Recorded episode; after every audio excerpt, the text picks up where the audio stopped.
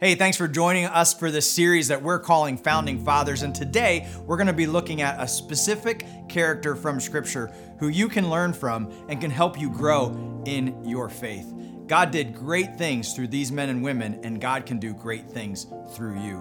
We hope that you enjoy this teaching and that you'll take a moment before you log off to fill out your connection card. We're so glad that you're worshiping with us through this video in these moments, and we hope that it encourages you in your faith. Stay through to the end. We'll have a special message for you when we wrap things up. Enjoy this teaching.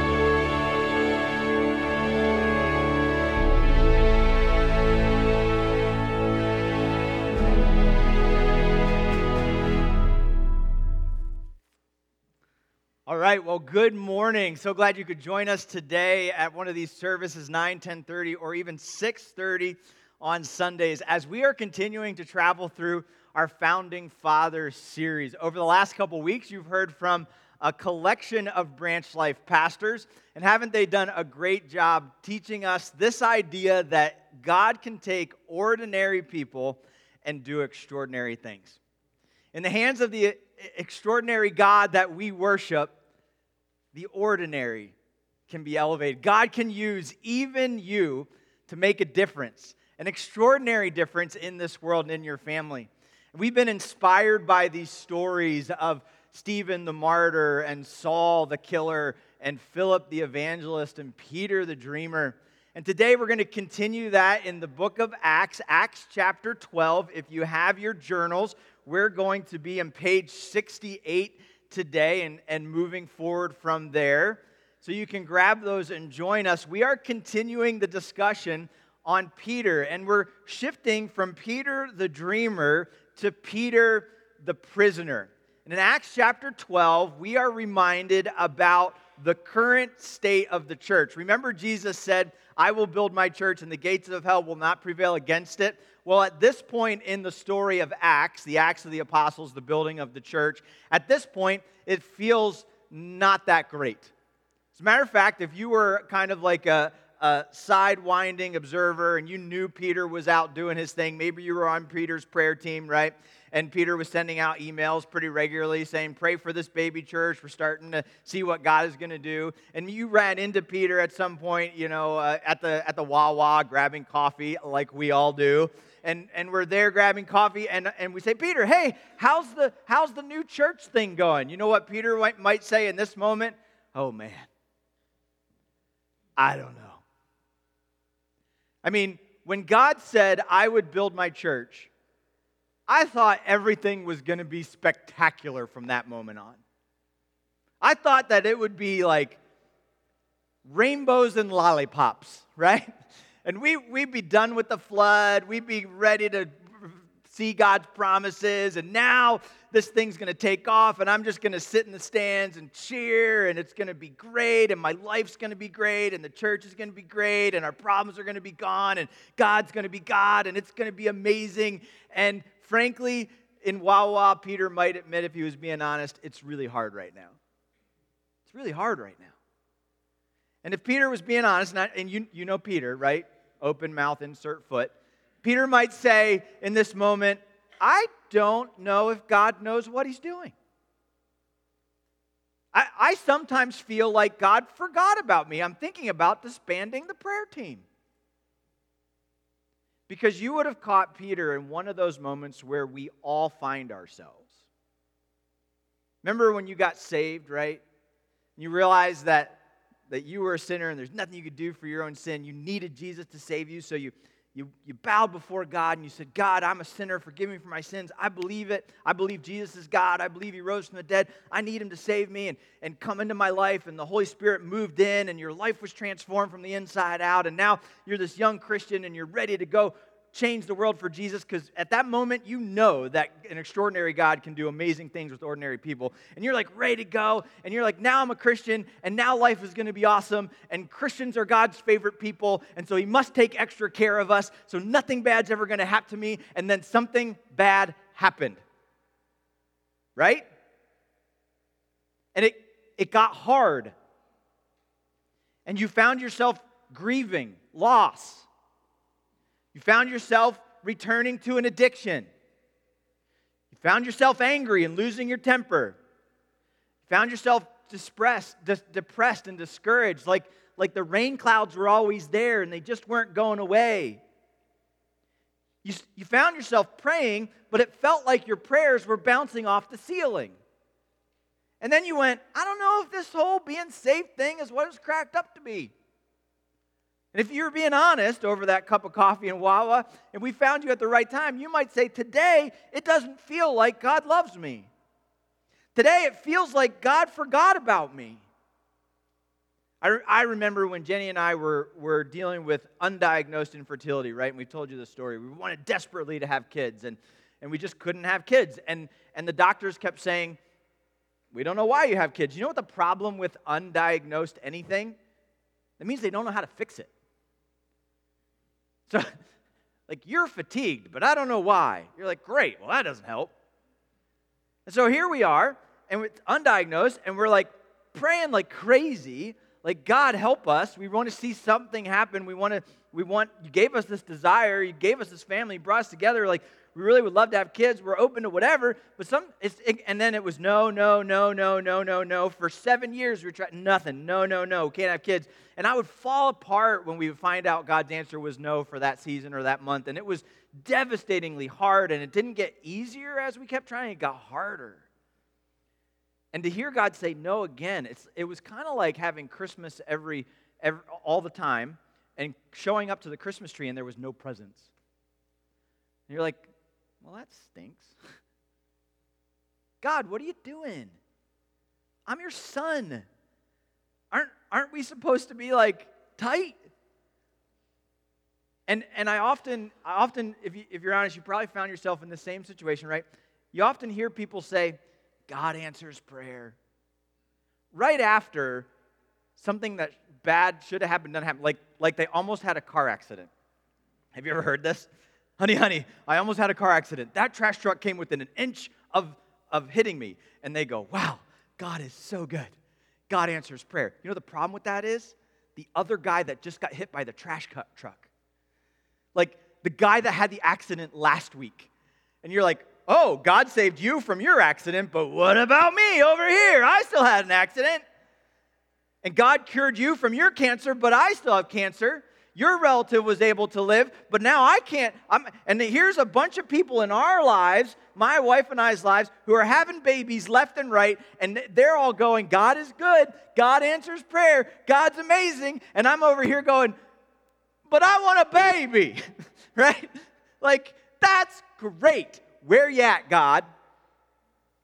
And that's, that's where Peter found himself in Acts chapter 12. And have you ever asked yourself the version of this question? Here's kind of how we can sum it up this morning. We're going to answer this today. Why do bad things happen to praying people? Why do bad things happen to praying people? Like, obviously, we've tweaked this idiom. We're not just saying, why do bad things happen to good people? We're saying, why do bad things happen to praying people? And doesn't this make it a more layered question? Like, like praying people have an in with God, right? Like that's like the deal. If I can talk to God, I got an in. Why do bad things happen to praying people? If you stay for the entire service or the entire live stream, I'll tell you at the end. Acts chapter 12. Acts chapter 12. In Acts chapter 12, it starts off with uh, chapter 12, verse 1, page 68. And about that time, Herod the king laid violent hands on some who belonged to the church. That doesn't sound cheerful, right? Watch out for Herod's hands. They're violent. He's smacking people around. He's beating people up. He's persecuting. They're chasing him out of town. Like there's all kinds of bad stuff happening. And it started raising to a whole new level at this point. From the time Stephen got martyred to now, the church was beginning to be scattered, kicked on, spit on, persecuted, made fun of. And their lives were in danger and they were spreading themselves out all over the known world. Why? Just to stay alive. And Herod is going after him. In verse 2, it says this He killed James, the brother of John, with a sword. Just a few chapters ago, we learned about Stephen the martyr. He was the first believer that we know of that was killed for his faith, other than Jesus.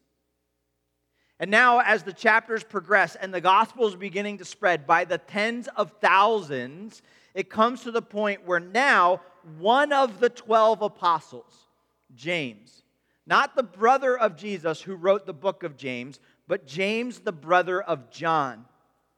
James and John are two of the coolest characters in the Bible. James and John are known as the sons of thunder. They are the, uh, they are the, uh, the backstreet brawlers of the flyers, right? Like, like they're the guys that knock people up against the boards. They're the sons of thunder. They're kicking people. Like they're just, they're, if they need something done, Peter was like, James, John, go. James and John are like, we got this, right? And so James and John, they're just on fire for Jesus. They're one of the 12 apostles, right? And they're going all after it. And James is who Herod has killed. Just start picturing yourself, what poor John, right? His brother, his confidant, his partner, his fellow apostle. They spent every day together for over three years as they followed Jesus. And now Herod has James killed and the church is terrified. And the church is asking themselves, well, why do bad things happen to praying people? If, if a king, if a Roman king, if Herod can kill one of God's apostles, what chance do I have? If the apostles are dropping like flies, is there really a God?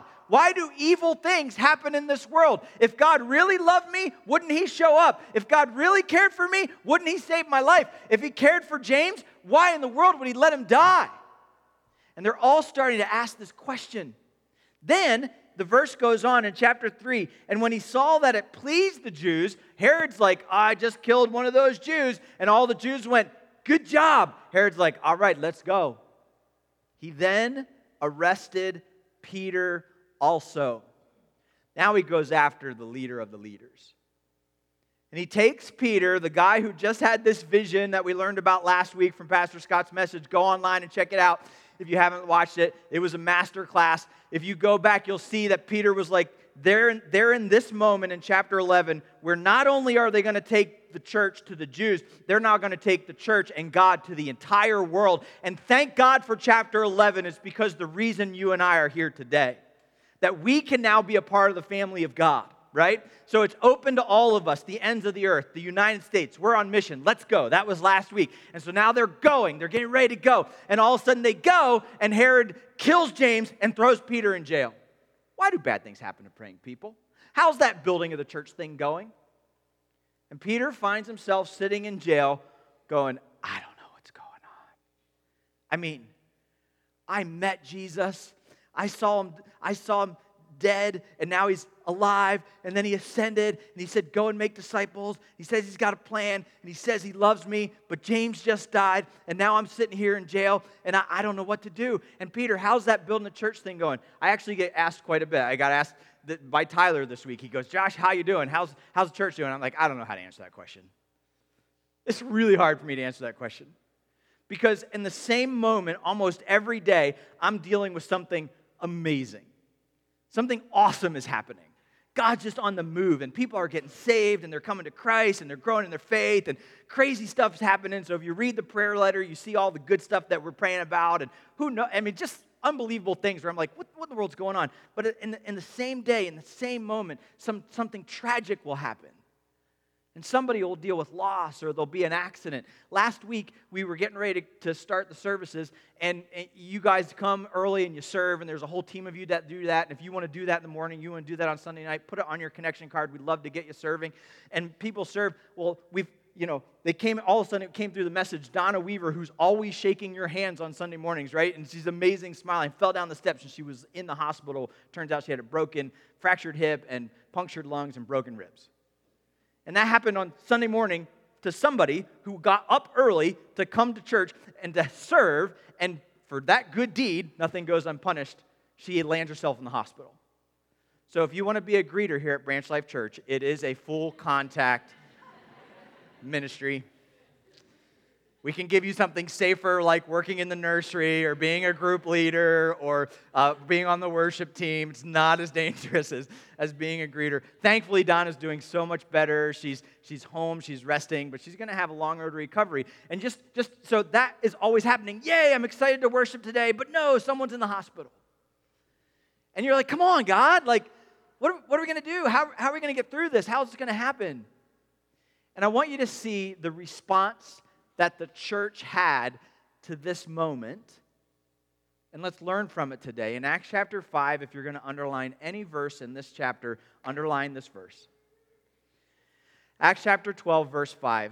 So Peter was kept in prison, but, but, earnest prayer for him was made to God by the church. And did you see what he highlighted? Earnest prayer to God by the church. What was their response? Their response was earnest prayer to God by the church. The church mobilized itself to race into the presence of God, and we're going to see the importance of that in a second, and earnestly, wholeheartedly, altogetherly pray and they wanted to talk to God. It begs the question why? Why pray? Why is this the response that we should have when we find ourselves feeling like there's no hope? When we find ourselves feeling like God has abandoned us? When we find ourselves wondering if God does actually answer prayer and if He is actually good? If we've kind of forgot the spectacular and we're overwhelmed by the, the evil and the brokenness in our lives and in our world? Why should prayer be our trigger response? Why should we train ourselves and our kids to go to prayer? Let me give you three quick reasons. Reason number one prayer does not eliminate pain. Prayer does not eliminate pain. Prayer invites God to redeem the pain. I like that enthusiasm. I'm going to say it again with a little more gusto. Prayer does not eliminate pain, prayer invites God to redeem the pain. Amen? As a matter of fact, God promised to all of us that in this world you will have what? Trouble. There has never been a promise in the Bible that goes like this Come to Jesus and never hurt again. Come to Jesus and you'll never cry. Come to Jesus and you won't feel grief or pain or, or destruction. Come to Jesus, and every day will be rainbows and lollipops. There is no promise in the Bible like that. As a matter of fact, the Bible promises that in this world you will have trouble. And because you're a Christian, there's a chance that you're now going to have extra trouble just because you're saved, just because you're a part of the family of God. It's called persecution. Now, some of us don't face persecution in the, in the, like they face in the Bible times. Why? Because we live in an incredible country that gives us religious freedom that we should never stop being thankful for. And no matter how cranky you get about politics or how upset you get about the state of the things in this world, let me just remind you something. We are doggone privileged and blessed to be in America today where we can worship God freely and talk about Him openly. And I am just ecstatic that that's happening, and I'm in for the ride as long as it's going to happen. But because of that, we don't understand persecution. We think persecution is someone looking down their nose at us. Try planting a church in the Northeast. Hi, my name's Josh and I'm a pastor. Oh, you're a pastor, are you? Well, it was a nice conversation until that happened. And then they turn around and they go away. It's not, it's not a badge of honor to be a Christian up in the Northeast. You kind of think people make fun of you, or it's harder to build friendships and relationships. That's not persecution, that's awkwardness. Persecution is having your brother killed and your leader thrown in jail. That's persecution. Persecution is having to move out of your town because you think that the mayor is going to kill your kids for being Christian. That's persecution. And by the way, that's happening all over the world today. That's happening in Iraq, Iraq and Iran. That's happening in North Korea. That's happening in China. That's happening in, in uh, some countries in South America. And if you go to uh, if you go to our prayer page this this year, you're going to see a link that's going to take you to a website where you can pray for persecuted people because people are facing persecution now. Now imagine not only having the hardships of this world, which kind of by the way we sometimes over exaggerate, and being persecuted. And then say to yourself, well, where's God? Well, we never had this promise to eliminate pain. However, prayer invites God to redeem it. God is in the business of fixing broken things. God is in the business of, of giving peace where there is pain. He brings light into the darkness, right? That's the promise. So he says, In this world you will have trouble, but take heart. What's the rest of the verse? I have overcome the world. There's something greater in this world than your pain, and it's me. And in the end, we win. There's going to be a day where there will be no more tears, no more cancer, no more pain. And that day is coming. But I've asked you to travel through this broken world so you can bring the message of hope and peace to this world because I redeem brokenness over and over and over and over again. Do you know that when James died, he opened his eyes in the presence of God? And what Herod thought was bad was actually amazing. And God said to James, James, come on in, brother. Good job, apostle. You've served your purpose. I love you. I'm so glad you're home. Watch what God's going to do next. And what God did for, what Herod did for bad, James experienced the goodness of the Lord. He was in the presence of God in that moment. Death, death is not defeat, death is victory. For the believer, God redeems death. God redeems sinners. God fixes brokenness. In Genesis chapter 50, if you have your Bibles, it's the last, I'm making a switch from your journal to your Bible. It's the last chapter in the first book of the Bible. In Genesis chapter 50, it sums up this creation thing, which kind of itself was a little bit bumpy. You see, when God created the heavens and the earth, and the earth was out form and void, He breathed light into darkness. He gave air into a vacuum. He created life out of nothing. And life existed in perfect harmony until sin. And evil came into this world, and Adam and Eve sinned, and sin broke this world, and the world went through just incredible brokenness. And there's story after story in the book of Genesis about the flood, about the Tower of Babel, about these leaders that were trying to honor God, yet the world was falling apart. And you see this dynamic has happened from the very beginning. It's nothing new, this feeling that we're talking about today. And in the very end, after the story of Joseph is told, and remember, Joseph was the youngest of 12 brothers, the second youngest, and he was loved by his father. He got the coat of many colors. And his brothers came along and they threw him in a pit and they sold him to Egypt and they told his dad that he was dead. And, and Joseph goes to Egypt. He rises in the ranks. He becomes the second most powerful person in the entire world. And Joseph ends up saving the whole nation of Israel during a famine. To sum all that up, in Genesis chapter 50, in verse 20, it says this, and this is a famous verse, man. You should put it on everywhere you can. As for you, you meant it for evil against me, Joseph says to his brothers, but God meant it for good, to bring about that many people should be kept alive. You meant it for evil, but God meant it for good. God is in the business of redeeming broken people. So we learn from Joseph that we have to trust God even in our pain. We learn from Stephen that God's plan might not just promise pain and suffering, but it, it might include suffering and death for all of us. But God's plan for Stephen was that he would volunteer to become a deacon, right? Who knew that was a life threatening proposition, yet he would lose his life at the very beginning of his ministry. God promised that he would build his church. James, how did James know that he was going to go early in the book of Acts as someone who would die for his faith? And all of the apostles would eventually die, save John, the brother of James, young, violent deaths because they were living for the gospel. God's plan includes in many of our lives suffering and death. Are you willing to suffer for Jesus? Are you willing to suffer for the cause? Are you someone that has prayed the prayer, God, I lay my body down on the sacrifice, um, I lay my body down as a sacrifice on the altar for you? Everything that I am, my body is a living sacrifice, which, by the way, is my reasonable act of worship because if I am not having God, I have nothing. If I don't have God, I have no breath.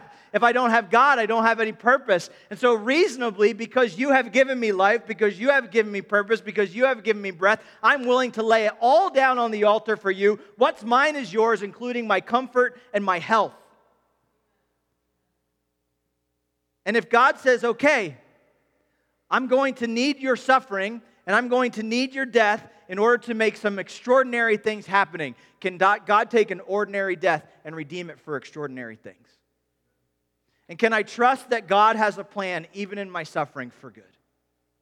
And when he promises us that you will suffer, he also promises and says, Listen, I want you to remind you of this. There's nothing that you can face in this world. There's no bad that can happen. There's no evil that can come into your life that I can't take and work it all together for good. That's our God. So, why pray? So that we can go to God and invite Him to redeem our pain. Here's my suffering. I give it to you. God, I want you to do something amazing with it. The second reason we pray is because prayer invites God to do what only God can do the miraculous. Prayer invites God to do only what God can do the miraculous. Why pray if you could handle it yourself, right? Right? Why pray if you could if you could figure it out? If we could just band together and grit our teeth and go to it, then why pray? Because, because then we've handled it. No, no, no. When we pray, we invite God to do the miraculous. Read the rest of the chapter, right? And if you start in page 68 and you go through page 70, you start reading what happens to Peter in this moment. So Peter was arrested, and then the church had heard this, and he was in prison. So earnest prayer was given to God by the church. And verse 6, the title in my outline says this Peter was rescued. Peter was guarded by like triple the number of guards. Peter was chained to the floor.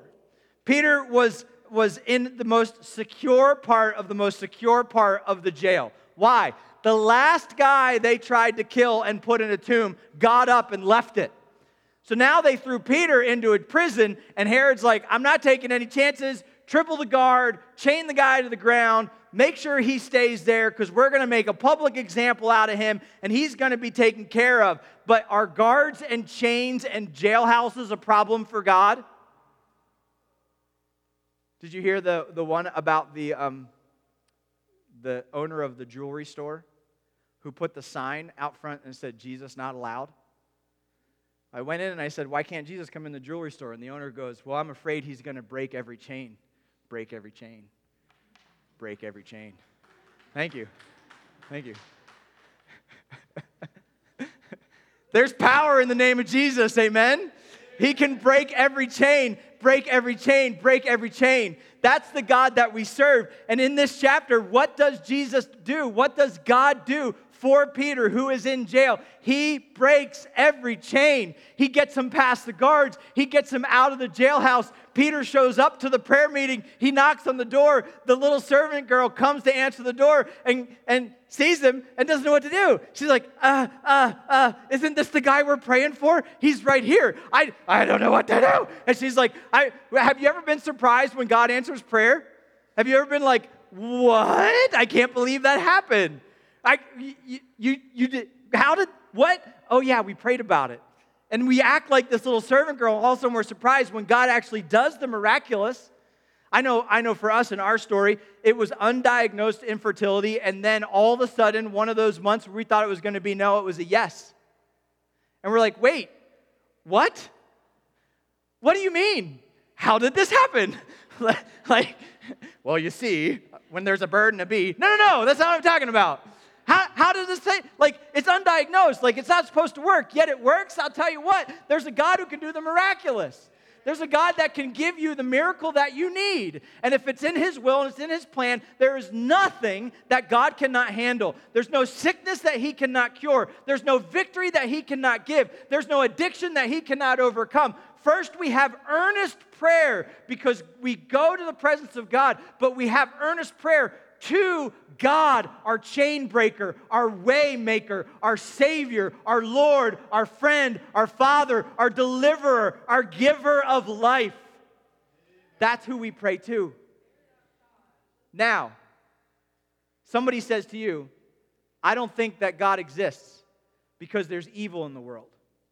What do you say? You don't exist if there's no God. You're here to ask the question about evil because God exists. And the two greatest miracles that are so ordinary that all of us always overlook them are the same themed. One is physical and one is spiritual. Miracle number one, and we've all experienced it, is life. You breathe in and out every day. You, you have the ability to think and to reason. You have a soul that's going to last for all eternity. You are alive. That's a miracle. Where did life come from? How do I get to experience it? It's a miraculous God. And then that same God who gave you life, and He's given it to every person who's alive, He holds your breath and your life in His very hands. It's a miracle that you're alive today. That same God offers you new life, and He says to you, in order to have spiritual life, in order to have true victory over brokenness, in order to live life more abundant, you must be born again.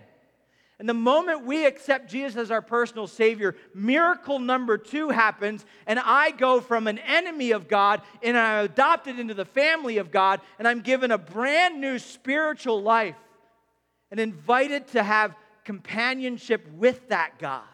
That's a miracle. Every time any one of us gets saved, Anytime any one of us pray and decide to follow Jesus, anytime any one of us say, I must be born again, then Jesus says, I'm going to miraculously redeem you. What can God only do in you, your life?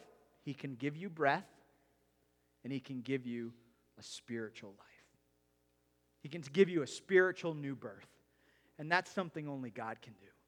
Have you accepted the free gift of salvation? Have you experienced the miracle of being born again? Have you finally said, I'm going to stop trying to save myself and I'm going to totally depend on the miracle of salvation in the work of Jesus Christ? If that's if that's not your story, well, today I want to invite you into that relationship. Why? Because in the hands of the extraordinary, in the hands of God, the ordinary becomes extraordinary. And your life can go from an ordinary life that's just living from day to day for the joys of this earth to an extraordinary existence that's going to last for all eternity. And in the hands of God, you can have perfect peace. You can have unlimited hope. You can have uh, tap into endless power because you walk with the Father of heaven. If you have not yet put your faith and trust in Jesus Christ, today I want to encourage you to take that step and say, I'm ready to get saved. I'm ready to find this hope. I'm ready to have my pain redeemed. I'm ready to know God as my own personal Savior.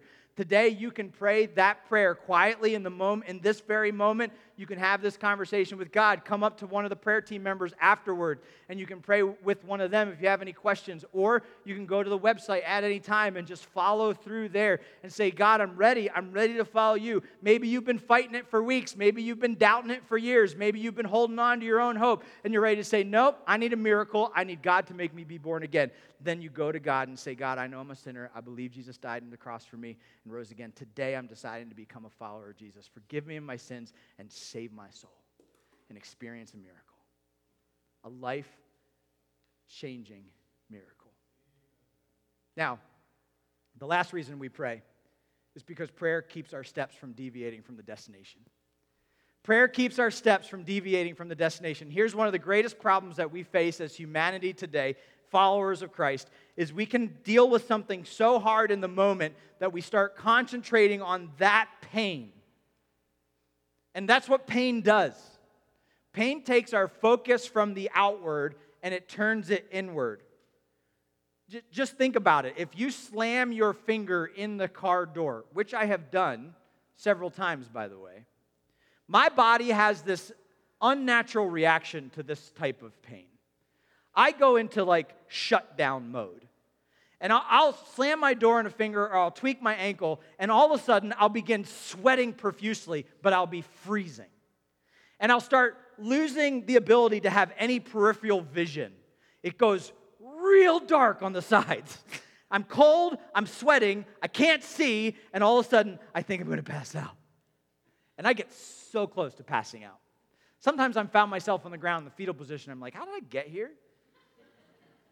You're like, um, you just got stung by a bee. Oh, that makes sense. What does pain do? Pain makes you concentrate. So if you hit your finger, what are you thinking about? Ready? Ready? Your finger. If you twist your ankle, what are you thinking about? Your ankle, right? If, if, if you have pain, all of a sudden you're concentrating on that pain. That's what happens. Now, here's the problem that's not the only thing you need to think about in that moment. And when you experience grief and when you experience tragedy and when you experience persecution, you are by default going to concentrate on that thing. And that's going to be the thing that dominates your thinking, your moment, your day for, for that season. Now, here's, here's what prayer does prayer takes it from here back to here. And I know, God, this hurts, and I have to think about it, and my body's shutting down, but you are God, you are great, you are good, there's a bigger purpose. Now help me to take my step in the right direction. And when you're focused like this, you start stepping all over the place. But when your focus is up, you start moving in the right direction. That's why runners who get Olympic gold medals don't run like this. How do they run? They run with their eyes up, looking forward to the finish. And so Hebrews chapter 12, verses 1 and 2 says, Let us run the race before us with perseverance, throwing off our weights and burdens, and keeping our eyes fixed on what? Not the weights and burdens, but keeping our eyes fixed on Jesus, the author and the perfecter of our faith, faith, the finish line. And so now I can say, in the pain, I can hand this to God. I can focus on the goodness of God who is so, so good, and I can run and take a step in the right direction. And when life really, really hurts, the best you can do sometimes is take the next right step. One day at a time, one breath at a time, one hour at a time, one minute at a time, but take the right step that God has for you in that moment. And then don't worry about the next one. Just focus on God. And when it's time, you take the next one. And then it was time, you take the next one. And just keep your eyes focused on God, and He's going to keep your steps from deviating from the wrong direction. You see, earnest prayer isn't about getting what we want, it's about experiencing God. Earnest prayer is not about getting what we want, it's about experiencing God. And here's the problem that most of us have is we think that God only answers prayer when he says yes. But God many times answers prayer with a no, or a maybe, or a later. But He always, ready for this? Always answers prayer. And our reason for praying is not to get what we want. Our reason for praying is to experience God. That church gathered in that room, in that prayer meeting, earnestly to pray so that Peter could be saved. But they prayed because they needed the presence of God. They needed protection. They needed hope. They needed peace. And they needed power. They needed to run to God their Father. And when a child is scared, when a child is in danger, what a child needs is they need the comfort of their heavenly Father, their parent, to wrap their arms around them and said, Don't worry, I got you. That's what happens when we pray. We experience God. Today, this was not the design, it was not intentional. I did not plan on putting this passage together with the kickoff of, of this season. But today launches our 21 days of prayer. Did you know that there's 21 days between now and Easter Sunday? And what we're asking us to do as a church is we're asking ourselves to obey, to, to emulate Acts chapter 12, verse 5, and we want to have earnest prayer to God as the church. We want to take these next 21 days and we want to experience the presence of God in our lives. And so here's what we're asking we're asking you to pray individually every day, to set aside a moment and a season to say, I'm going to go all in and I'm just going to talk to God. Whether I feel like it's bouncing off the roof or not, I'm going to pray and I'm going to walk into the presence of God and I'm going to go to battle for good.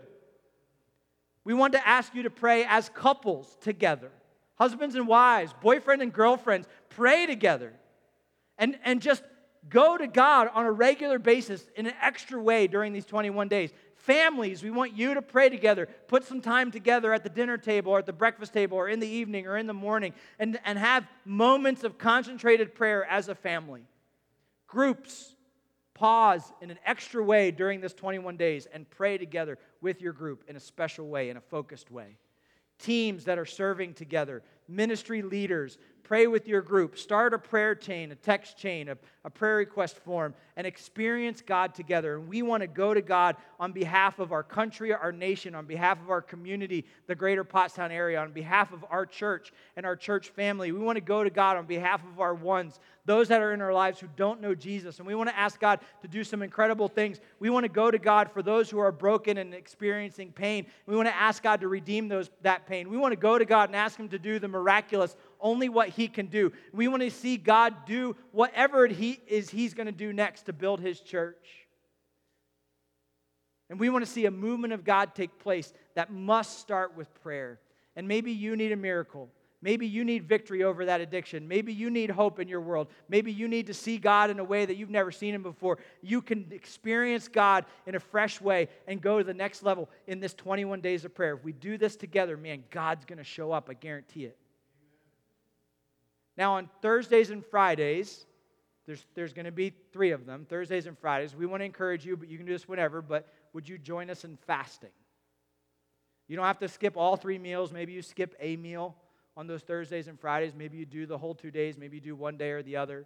Whatever is right for you, don't tell us about it. Keep it secret. But would you join us together in knowing on those two days we're going to concentrate not just on prayer, but also fasting? And on the website, the 21 Days of Prayer website, we have information about what that means.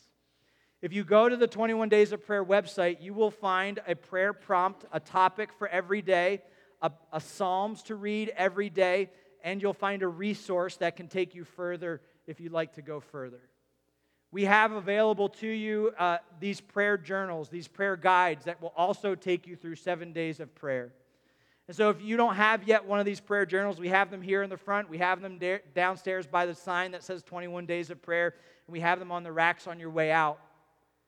And we, we think that if we can spend from now until Easter just going before God and praying and just saying, God, do whatever it is you're going to do, it, it could be the most spectacular Easter of our lives. And we're, we're praying that, that we fill up these three services, not for our glory, but for God's glory. We're praying that we have so many people that we have to launch a, a fourth service on 4 o'clock on Saturday. We're praying that God's going to use him to save people that we never thought would be open to the gospel. But they become open to the gospel. Why? Because we have a God who does miracles. And so, where are you at? How, how are you feeling in your relationship with God? What do you need to go to say, I, I, I want to see God fresh and new? I'm going to say, Let's double down and pray. Let's go to our knees. If you have your connection cards, would you take them out? As we close the service, I'm going to give you a moment here just to fill out your connection card. And on the card, if you're willing to commit to participating in the 21 days of prayer, you can just say, I'm in, right? And we'll know that's your name, you're in. Or you can say 21 days of prayer, I'm in, or I'm, I'm committing to pray, whatever you want to do. And I want to give you the chance to think about that and to say, hey, I'm committing to pray the 21 days of prayer. That means every day you're going to go for it. You're going to visit the website, you're going to get the prayer prompt, you're going to spend some extra moments in prayer that day. You're going to use this in your life to pray for yourself, and I want to encourage you and your families, your relationships, and your groups to do the same thing. If today you've decided to follow Jesus or you have questions about that, we'd love to know that on the card as well. If you have any particular prayer requests and you say, I need a miracle, I need hope, I need to see God do something. I'm chained to the floor like Peter. I'm hurting like John. Then let us know what that prayer request is. And we have a team of people praying all this week for those requests. after the service, you can join us in prayer. And maybe, maybe during this prayer season, you're saying, I, I want to pray more and I want to get specifically involved. On that website, you're going to find some ways that you can make prayer a regular part of your life. One of those ways is to join our prayer team. We have people praying right now. Why? Because we believe in a God who does miracles. And they're back in the boiler room, the prayer room, and they're praying. We have people that pray after the service. You can join either one of those teams. You can pray during our 9 o'clock, our 10.30, or our 6.30 service. And you can just make that a regular part of your rhythm once a month, once a week, once every semester, however often you want to be a part of it. If you want to join the prayer team, let us know on the card. If you just want to get the prayer emails that go out every couple of weeks, say, add me to the prayer email team, and we'll add you to that team. And those things will prompt you to pray. So communicate with those on those cards. And as you're writing on your cards today, and we want everyone to turn one of those in, you can also scan the QR and do it electronically. Let me quickly answer the question why do bad things happen to bad people? This is going to be a homework assignment for you. So I've given you four answers, and what I want you to do this week is to go to these Bible verses and test me on this. This is a big question. Why do bad things happen to praying people? Well, these here are four. This is not a complete list, but these are four things. You might want to take a picture of this. This is also available on our website wherever the video can be played in the download sections. It says bad things happen to praying people because number 1, the world is broken. And you can look at Romans chapter 12 verse 12 for that. I don't think any of us need to be convinced that the world is broken, but the but the Bible tells us very plainly the world is broken. And because we live in a broken world, bad things happen. Number 2, Christians are not exempt from brokenness. Christians are not exempt from pain. As a matter of fact, it is promised. So, because the world is broken, being a Christian doesn't save us from the pain of this world, but it delivers us through it. Number three, God has a purpose to our pain. There is a reason that He hasn't eliminated all pain yet. And it's something to do with free will, and it's something to do with God's plan, and there's some sovereignty in it, but we know that there's purpose in big pain and in little pain. And in verse in verse in number 4, the battle is won, but it is not yet done. God has defeated evil. God has defeated Satan. God has defeated death. God has defeated sin. God has defeated all of these things. It's done, but it's not yet won. He is in the process of overcoming evil won heart at a time.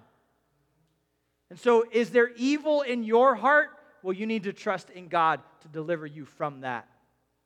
It's, it's one, but it's not yet done. So check that out this week, and I hope it's an encouragement to you. In Acts chapter 12, verse 24, it says that after this story, Peter was released from jail, and, and Herod, read the end of chapter 12. Herod got what was coming to him. This is evil Herod, baby killing Herod, James killing Herod, right? Herod's there. He's still like going against Jesus, and he dies and is eaten by worms from the inside. It's awful. So is Herod. And the Bible says, because of the story of Acts chapter 12, that the word of God increased and multiplied. The word of God increased and multiplied. Lord and Heavenly Father, as we kick off these 21 days of prayer, Lord, I pray that you would lead us into special moments where we experience your presence where we would do battle, spiritual battle for the, for, for the good in this world. God, that you would deliver those that are in, in addiction. God, that you would uh, save those that are lost. Lord, that you would give victory over sin. God, that you would relieve people that are in pain, that you would heal people who are suffering. And Lord, that God, you would move in a powerful way in our church and in our community so that the name of Jesus will be high and lifted up. I pray for our ones. I pray for each and every one that we're thinking about today that doesn't know you as personal Lord and Savior. God, would you lead them to a saving knowledge of the Lord Jesus Christ? There's any here that don't know who you are, have not yet accepted you, Lord, would you show yourself to them even now in these moments?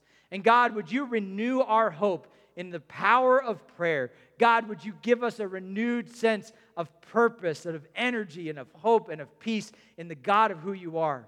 we can go from this place victorious because we serve a risen Savior. So, God and Heavenly Father, these next 21 days, would you help us to walk in you?